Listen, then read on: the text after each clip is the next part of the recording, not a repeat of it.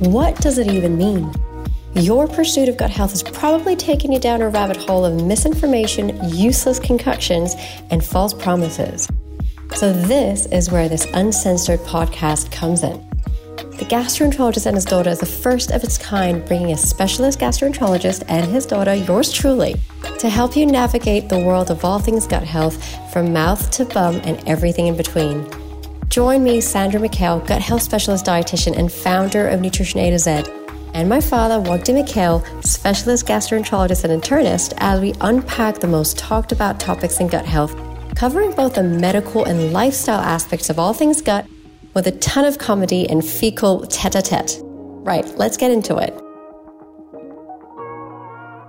Hello, friends. Another week and another episode about poo, and today simply a pickup of where we left off last week.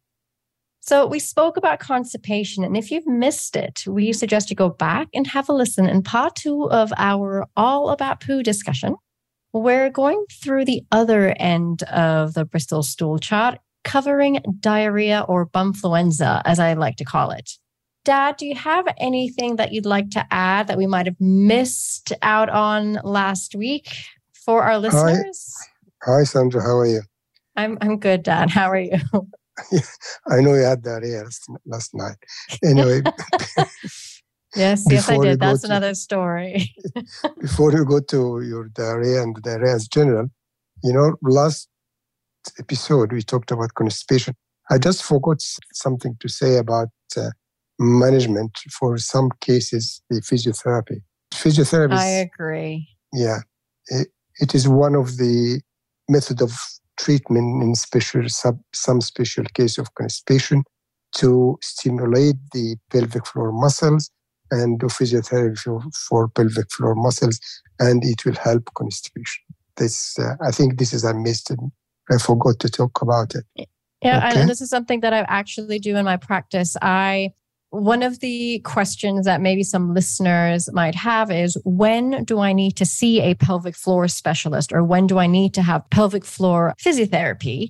And I don't know if you agree, Dad, but I generally ask my clients to do this gut symptoms evaluation. So it's an assessment form. And if they tick a symptom called incomplete evacuation, meaning they feel like they haven't fully emptied themselves or they haven't had a satisfied poo, and if they've been suffering from chronic constipation, I generally suggest that they do get an assessment to see a pelvic floor specialist purely because of how important it is that our pelvic floor muscles play when it comes to defecation.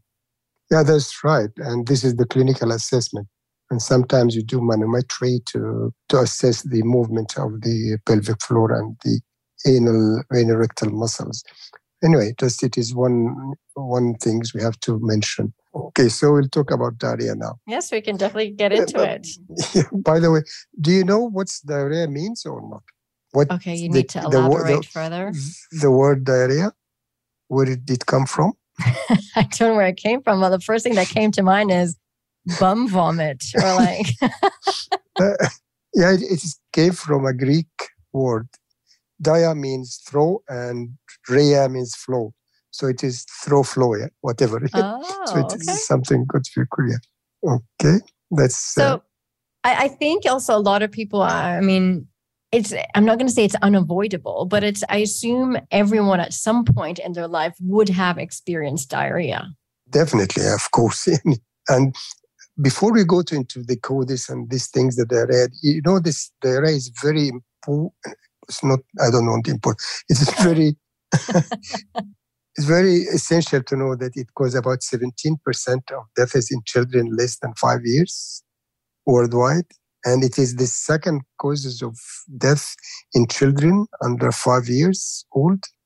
And, and are we the talking about the is, Western world or are we talking about the developing the w, world? This is WHO uh, statistics. Statistics. And the, important thing, it is preventable and treatable. And we can treat these things and prevent them you know, there is a, with this, you know, one of the yeah, WHO statistics, they said seven, 780 million individuals, they lack access to improvement drinking water.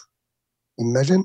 And about 2.5 billion, they lack the uh, the good sanitation. No, this and, is the yeah. this is the inequalities of our world that we live yeah. in. Yeah, that's especially in the, uh, developing, developing countries. Yeah. So, what are the types of diarrhea? Before the types, we said diarrhea is passing more than three times a day, like we said before, and typically it's more than three times, or and it's loose. If you see the chart, Bristol chart is five, five to seven, I think, is it? type 6 and type 7 5 yeah. we, we won't necessarily can i personally don't think it's considered diarrhea yeah. but i would say it's type 6 or type 7 but we ha- if we had to, to describe the consistency i always say that type 6 is like mashed potatoes yeah. or porridge and type 7 is just watery with no solid pieces but both of them not eatable it's okay that's, that's gross yeah but uh, all right for the types of diarrhea based on physiology, we can describe them as secretory diarrhea, osmotic diarrhea, exudative diarrhea, motility related, or inflammatory. This is a bit complex. So, what will go on with the types of diarrhea? We'll say acute, chronic, persistent, and invasive. So, the acute diarrhea is about 40 days or less, persistent diarrhea more than 14 days, I mean 14 days, not 40, yeah? I was 14, say yeah. acute diarrhea should not 14, be 40 days. Yeah, 14 days. And the persistent diarrhea is more than 14, but fewer than 30 days in duration. The chronic diarrhea is more than 30 days. And they describe the invasive diarrhea as, or dysentery. It's diarrhea with visible blood or mucus, in contrast to watery diarrhea. So dysentery it's commonly associated with fever and abdominal pain. This is the types of the diarrhea which we'll talk about. And I think the most common cause of, let's say, acute diarrhea are infectious in nature, correct? So that's possibly contracting a bacterial, viral, or uh, a bug, so a parasitic infection. Yeah, this is the most common. It's mainly a viral, especially the rotavirus and some other virus called uh, uh, norovirus and viral gastroenteritis. So this is the main thing with this. Why we don't go on giving antibiotic to the diarrhea, as we'll we'll talk about later. There and is bacterial, bacterial infection as well. Yeah, that's yeah. So there's a. I mean, this is what I've just said. Dad. So you're just repeating what I'm saying. So, uh, okay, I'll uh, skip bacterial, salmonella, and E. coli. And say, did, did you say parasitic infection? Yes, I did. You didn't say parasitic infection. Yes, I okay. did. I just said a pair of bugs. Okay, sorry. I didn't use the uh, okay. correct terminology. If we go to the uh, chronic diarrhea, like inflammatory bowel disease, and celiac disease as well. Celiac disease, ischemic colitis, microscopic colitis, and the diarrhea, which after the antibiotics, like sometimes it is chronic, like will pseudomembranous colitis or caused by something called uh, uh, C. difficile. This is the main cause of diarrhea. There is hundred causes as well, but it, details of what we said. So I, I think okay. also what I wanted to point out is some of these can be food related. So I think what I highlight, or maybe what I just wanted to add, is the food related causes of chronic diarrhea include things like irritable bowel syndrome or functional diarrhea, lactose intolerance, bile acid malabsorption, celiac disease, and small intestinal bacterial overgrowth. So maybe when we come back to these food causes, I'm happy to elaborate a little bit more on each. If we had to talk about the symptoms of diarrhea, Dad, I know it can be obvious for many people that is just loose poo. That's you know, persistent or lasting for quite a few days. Are there any other symptoms that we need to be mindful of?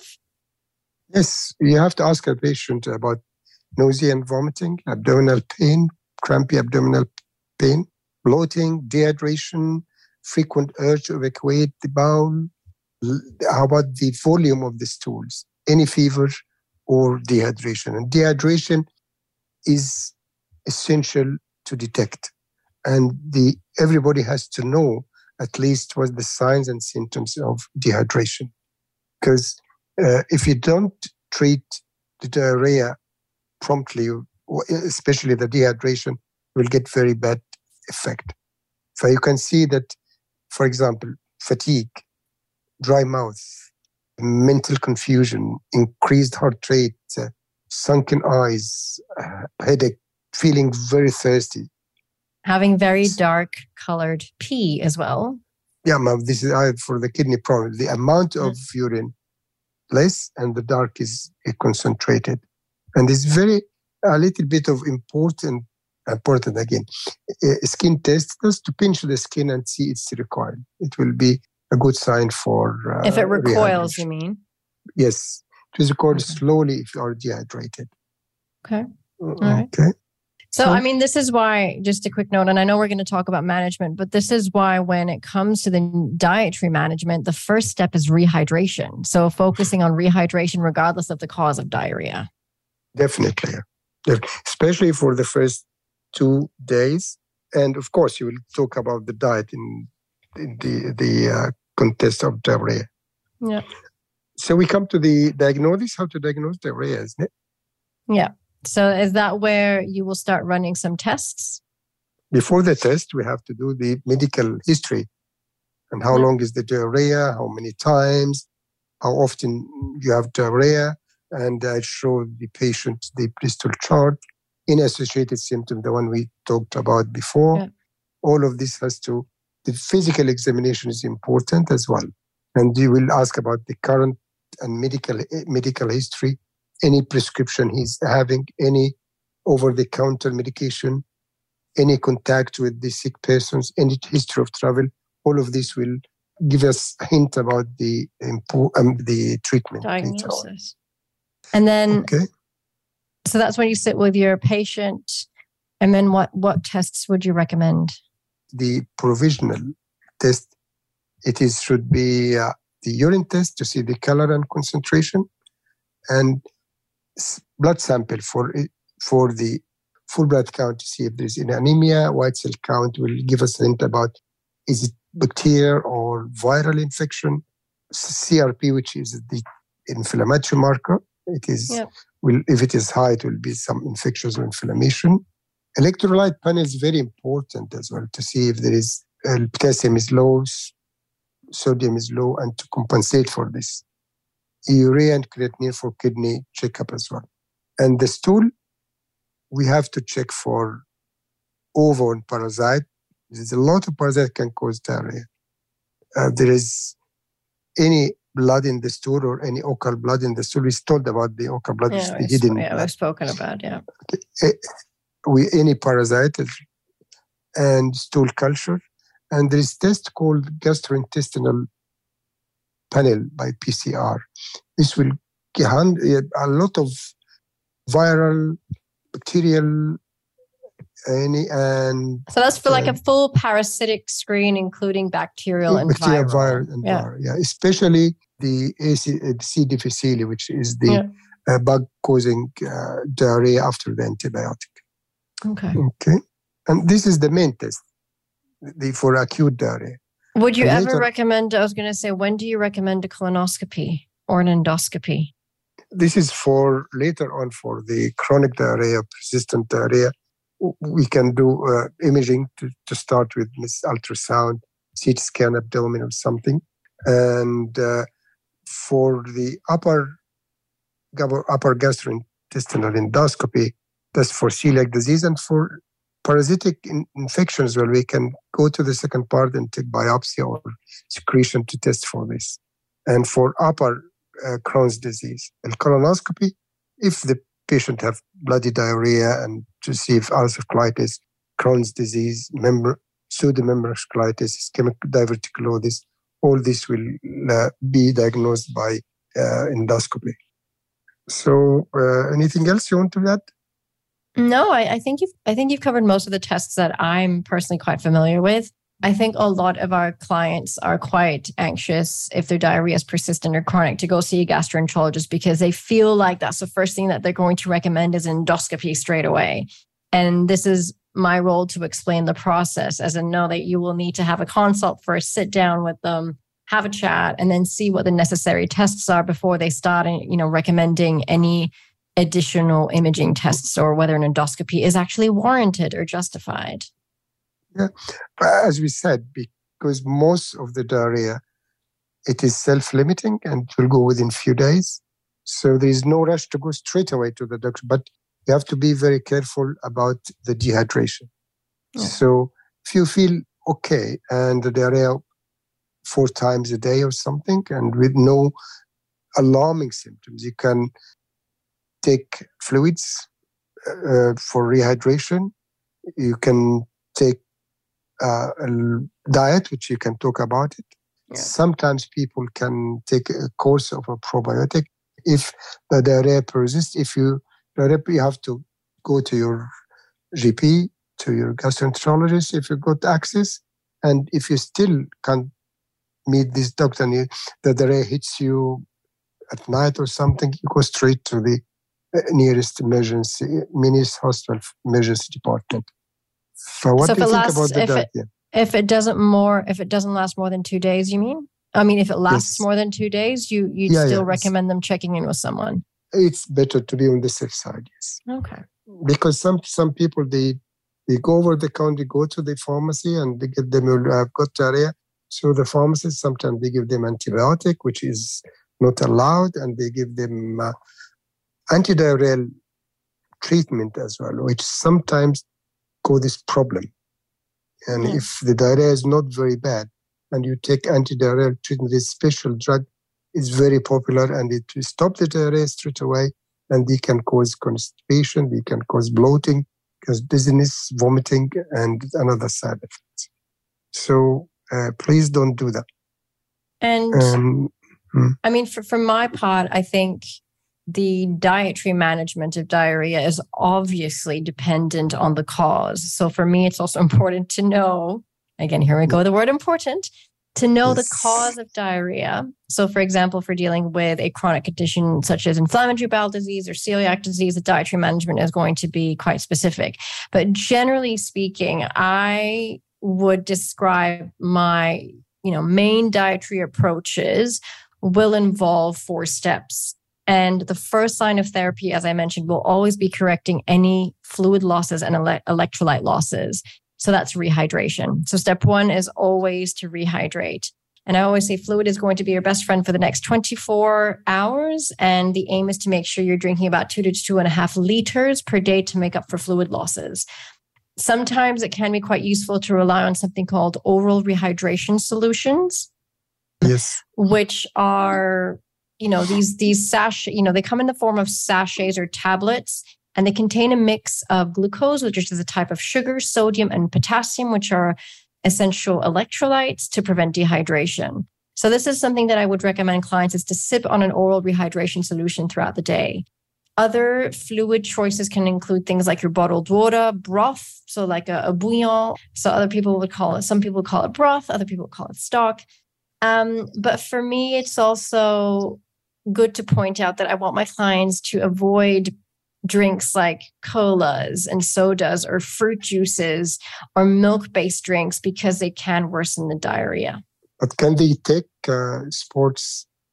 Uh, and sports yes, drink? sports drinks, if that's your only choice. So, for example, if you are traveling and that's the only rehydration drink that you can find, absolutely. I have done that as well. Uh, when I was traveling, I, you know, picked up food poisoning, and the only thing I could get hold of was either bottled water or a sports drink. And I just sipped on the sports drink because it contains things like your sodium and potassium and the sugar that your body needs. So that's generally the first step. And then the next step is to consume easy to tolerate foods. I know that there is this tendency towards something called the brat diet. I'm not sure if you've prescribed that in the past, Dad, but actually mm-hmm. there's no science behind it. No, I don't. I didn't. I... So the brat diet, the BRAT, is a very, oh. very famous diet that basically stands for bananas, rice, applesauce, and toast. Uh, okay, all right. And it's been, most of the people they do this exactly because it's been recommended by pediatricians and doctors for years as a temporary way to ease diarrhea. But I like to help my clients to branch beyond that. And this is where I think I mentioned in our last episode is a lot of us rush to reduce the amount of fiber that we can, we consume. And naturally, if you have a bout of diarrhea, you don't want to have a creamy mushroom risotto, or you don't want to have, uh, you know, a seeded sandwich, like a whole grain breaded sandwich. So I would say you still need to be mindful of how much fiber you are including in your diet and the type of fiber. So, what we're trying to focus on are more of the soluble fiber sources that will help bulk up your stool again and not the insoluble type. So what we're trying to reduce are the insoluble types of fiber. So a few examples. Like what? Like what? Exactly. So if we're talking about our breads, grains, and cereals, sourdough bread, white bread, white rice, rice noodles, and some cooked oats. Barley, for example, is another thing that you can include.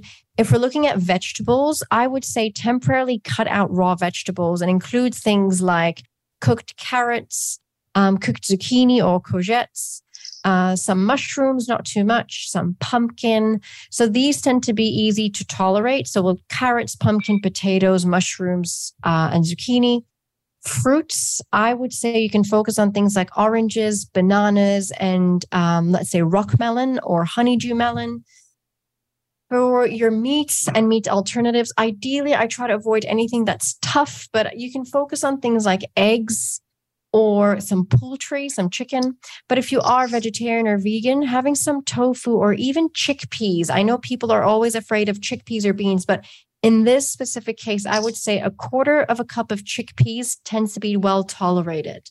And then we talk about the dairy and dairy alternatives. I would opt again temporarily for lactose free options or plant based options.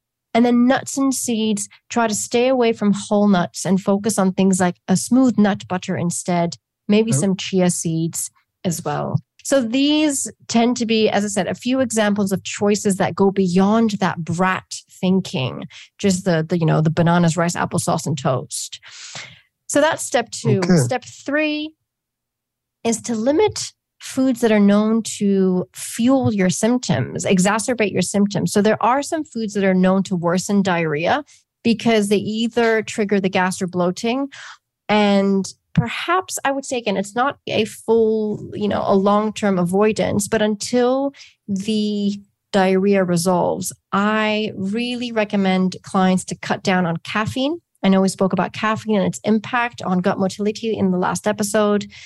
The other thing is foods high in soluble insoluble fiber so that whole grain or multigrain breads mm. whole grain pasta whole nuts broccoli brussels sprouts black beans and lentils these tend to be again they can worsen the diarrhea so temporarily stay away from them until your diarrhea resolves high amounts of fructose and that's a fruit sugar but it's also found in things like dried fruit and juices so again i would temporarily avoid these and then sugar alcohols, these are found in your diet foods or even sugar free gum and sweets and some high protein dairy products. So sugar alcohols end in OL.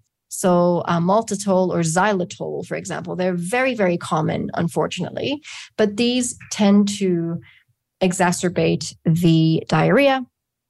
And then step four is supplement wisely. So when it comes to easing diarrhea with supplements, I know we can talk about a few probiotic strains that if you want to, but we can also talk about psyllium husk. Again, psyllium husk, we've used it for constipation and we spoke about it last episode, but we can also use it for diarrhea because it does bulk up watery loose stool. With the same amount or do so it different? I would start off instead of a teaspoon, I would start off with half a teaspoon if we're dealing with diarrhea. So for constipation, we start off with a teaspoon. For diarrhea, I start off with half a teaspoon in a glass of water and then washing that down with another glass of water. And let's say on day two, you can increase it to one teaspoon in a glass of water. So depending again, this is highly individualized. Every person's different. So this is where I would say you have to work closely with a registered or qualified nutritionist or dietitian to help, you know, to help you navigate this uh, turbulent time, as I would say. But if we're dealing with chronic diarrhea and specific the food causes of diarrhea, your nutrition plan will be very different. So if we're dealing with, let's say, irritable bowel syndrome, that's diarrhea predominant, again, we might need to, you know, investigate whether this FODMAP process might be suitable. If we're dealing with lactose intolerance that's causing the diarrhea, then we have to choose obviously a, a lactose free or a lac- low lactose diet. If we're dealing with celiac disease, we know that we will have to have a lifetime avoidance of gluten. And I do want to de- dedicate a whole episode to that. Okay. And then if we're dealing with bile acid malabsorption or BAM, then there's a specific diet that will need to be on that will reduce the amount of fat in your diet. Do you so, have a special diet for it? For this? Yes. So, so I mean, when we, if someone is diagnosed with bile acid malabsorption, generally, I mean, Dad, you would know that they will normally be prescribed a type of medication, so called a bile acid sequestrant.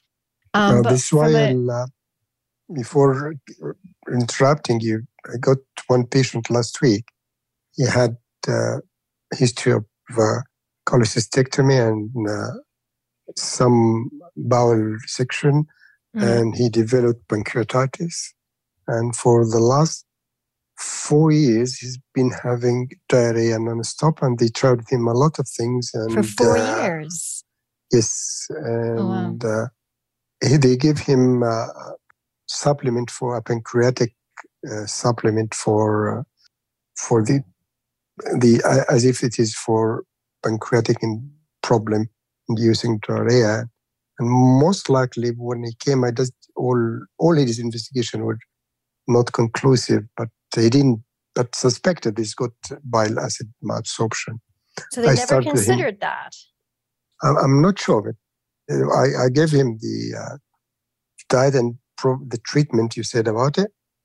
And last week he's passing well formed stool for oh, a long after time. Four years. Yes. So, so he's happy those, anyway. I was going to say maybe maybe some of our listeners don't know what bile acid malabsorption is. So the way I describe it to my clients is you have to know the biology. So bile acids are made in the liver and they're stored in the gallbladder. And then they're released in the small intestine when food is eaten. So 97% of these bile salts are recycled or let's say reabsorbed and then they head back to the liver. In bile acid malabsorption, the bile acids don't get reabsorbed in the small intestine and they continue to your large intestine, causing irritation and excess water secretions that cause the loose poo. So the causes of BAM, again, Dad, you can you can correct me if I'm wrong, yeah. but it's either a, a, structural issue or inflammation in the last part of your small intestine, or can be secondary, meaning it's resulting from other conditions like SIBO or after removing your gallbladder. So after surgery. That's, yeah, that's true. All right. All right. So again, I think I've spoken quite a lot. So how? So these would be. I mean, I just wanted to recap. Let's say that this the the four step suggestion or like this four step therapy or dietary management that I said when it comes to, you know, dealing or managing with diarrhea. But then keeping in mind that if it's chronic diarrhea, it might be, mm. you know, wise to see yeah. your dietitian or nutritionist to help you formulate a nutrition plan. So if you're dealing with celiac disease or inflammatory bowel disease, or let's say SIBO, for example, that you work with someone to help make sure you're getting all the nutrients that you need, but also helping you with symptom control. Okay, that's very good. So we'll carry on for the management. And before the go through the management, you, you know, prevention is better than cure. So how to prevent diarrhea, knowing that it is one of the most most common causes the virus and hygiene. So you have to uh, access good, safe drinking water, good sanitation, hand wash with the soap is very important. Exclusive breastfeeding for the first six months, part so it is one of the essentials if you can. And so, and this is why I always say there's absolutely no shaming there because a lot of people cannot breastfeed or choose not to breastfeed. Yeah. yeah. Anyway, and health education as well is uh, one of the essential. And now they do uh, rotavirus vaccination as well. It's it's not which after the COVID, I think the word vaccination uh, makes people a little bit irritant. so, all right, for as we said before, after the rehydration and diet and plus minus probiotic, we came to the antibiotic. The most of the patients with community acquired or non-travel associated diarrhea they don't need empiric, antibiotic because if the antibiotic is not indicated, they will cause a lot of problems. They promote bacterial resistance. They might prolong in, Ill, illness. They increase the carrier state. They increase morbidity. And sometimes they do eradication of the normal flora. So they increase the susceptibility of a C. difficile infection, which is, it is, sometimes it is annoying infection. Yeah. Okay. So please don't start antibiotic. The antibiotic should be started by your health professional. 100% there is very strong indication for antibiotic, like Shigella, uh, cholera, and but also, I mean, again, it depends yeah. depends on the stool test. If it's warranted, then uh, you would take a course of treatment. Yes, hundred percent. And sometimes the uh, the antimicrobial therapy, in some selected cases, we have to, while doing the investigations, we have to give antibiotic because of the alarming symptoms like presence of fever, uh, blood in the stools, and it, we know that it is might be infection with specific bacteria. We know of the symptoms, so we can start the empiric antibiotic until we wait the uh, results of the of the stool test. And we have specific antibiotic. We've got very good gut specific antibiotic, which is not absorbed by the uh, not totally absorbed by the body and it is uh, effective locally only. And another types of antibiotic which is effective according to the disease. This is the main thing here. Okay.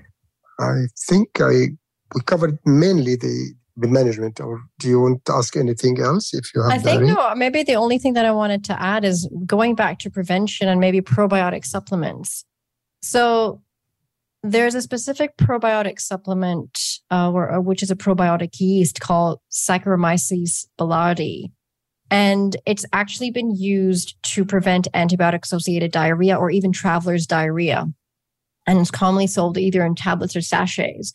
So, this is why if you do need to go on a course of antibiotics, but there is, you know, to prevent the diarrhea that's caused by the antibiotic that you're on, your doctor should prescribe you this specific probiotic yep. that you can take throughout your course and maybe a week afterwards.